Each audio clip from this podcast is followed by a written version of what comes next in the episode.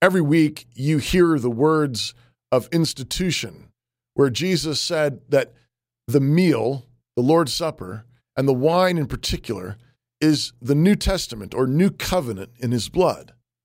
This means that every Lord's Day you're renewing or reaffirming the New Covenant. This is the promise of God not to hold your sins against you for the sake of the blood of Christ.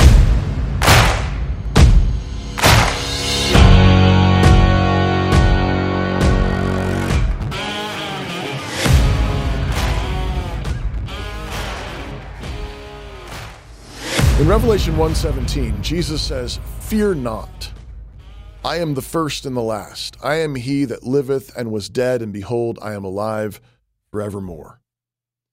Every week you hear the words of institution where Jesus said that the meal, the Lord's Supper, and the wine in particular is the New Testament or New Covenant in his blood.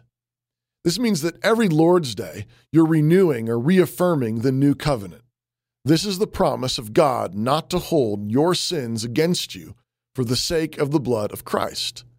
This is God's solemn oath in the blood of his own Son that your sins are forgiven. As far as the east is from the west, he has removed your sins from you. This means you can always start over. This is also why Jesus is called the Alpha and the Omega, the beginning and the end, the first and the last.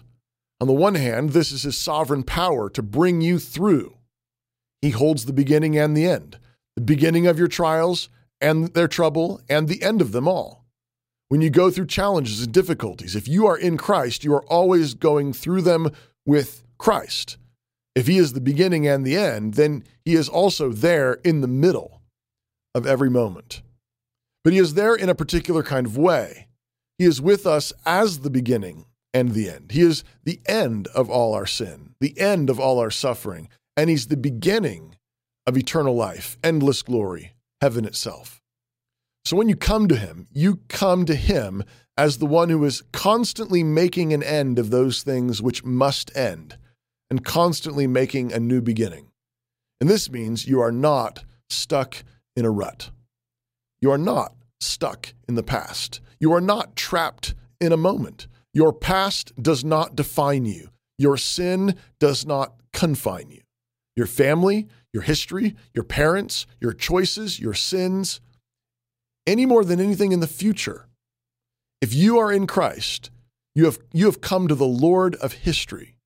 You have come to the Alpha and the Omega, the first and the last, the beginning and the end. So, as Christ said to John, I say to you, fear not, and come and welcome to Jesus Christ.